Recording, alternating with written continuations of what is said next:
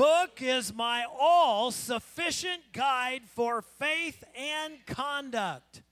Convinced, living water changes everything one life at a time. Praise the Lord.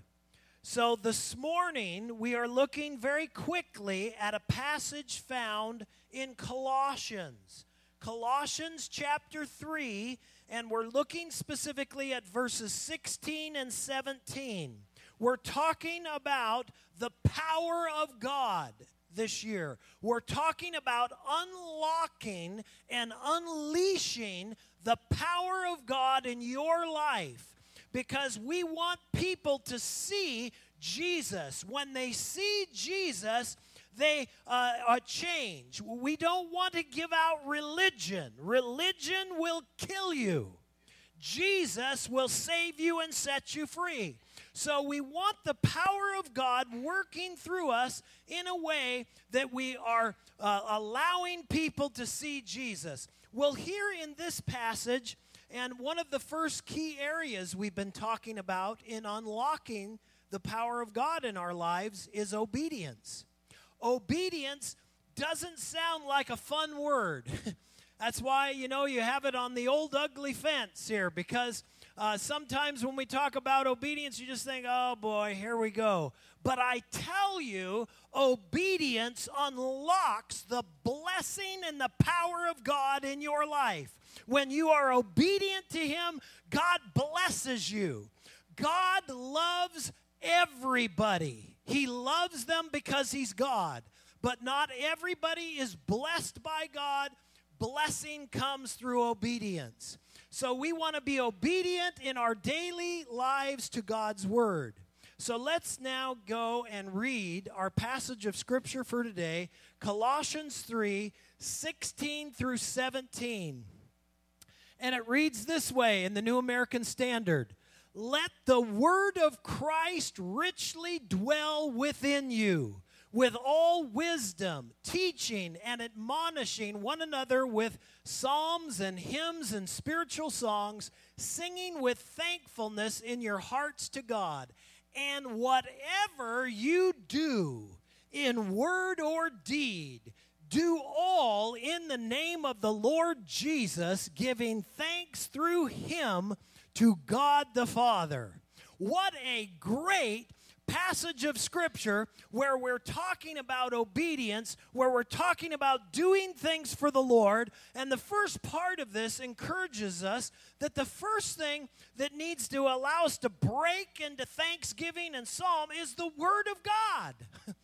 The Word of God is what causes the joy. The Word of God is what causes life. The Word of God is what causes everything to happen.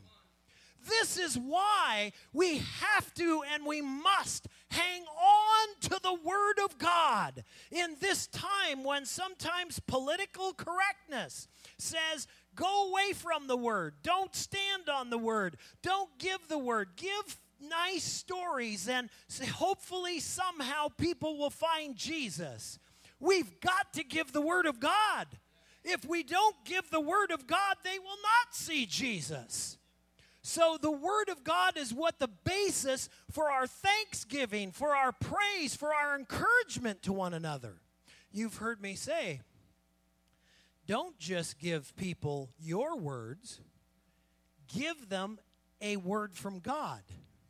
This is one of the reasons why we, all of us, need to be studied in the Word of God. It's not just if you ever stand and give a sermon or, or on a platform, that is so minute of a part of ministry.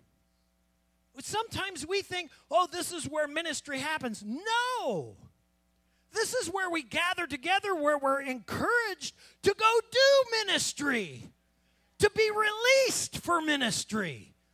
Praise the Lord. And so the Word of God is important as we do that. And then uh, it's, and by the way, if you're, you're wanting a, a title today, it's In All We Do, Obedience in All We Do. In all we do. And that's what this passage of Scripture is really getting at here. It says, whatever you do. Well, whatever you do includes all that you do, or anything that you do, or whatever you do. Literally, my, my wife sometimes encourages me. Uh, the dishes have never been a, a sometimes. uh, dishes have never been my thing. But you know what? She one time mentioned something to me that has blessed me from uh, the t- moment she mentioned. She says, You know, when she does the dishes, she focuses on the Lord. Time to sing, time to thank Him, time to. You realize how much easier the dishes are when you focus on God? If you don't enjoy doing dishes, I tell you, please start doing your task as unto the Lord. And we're getting ready to do that today. There's all kinds of reasons not to want to go on a day like this and, and serve. But you know what? There's one reason to do it, and that is the Lord is worthy. He's worthy. So, in whatever we do. So, that's the, the next thing. It says, in words. Now, I know that. Um, the Word of God is the most important, but the fact is, our words matter. So we're to not only serve the Lord and, and uh, have the Lord uh, uh, bless us for being in church and do it, we, we should, our, our speech should be salted with Jesus. This is why the Word of God says in e- uh, Ephesians 5 be imitators of God. This is why also it says, don't let any uh, uh, harsh joking or coarse language come out of your mouth that is unfitting because it's just unfitting. It, it's and and I've I've again I'm not here. The Holy Spirit, let Him speak to you. I'm not here to judge.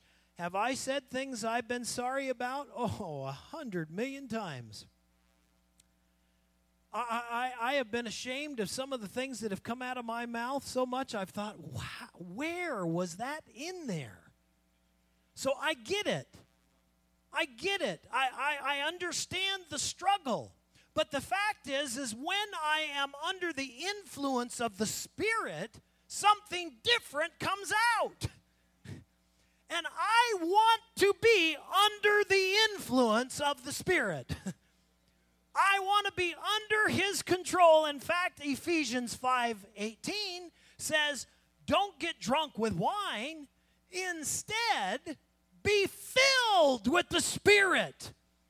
It's literally every time I read that, I get this.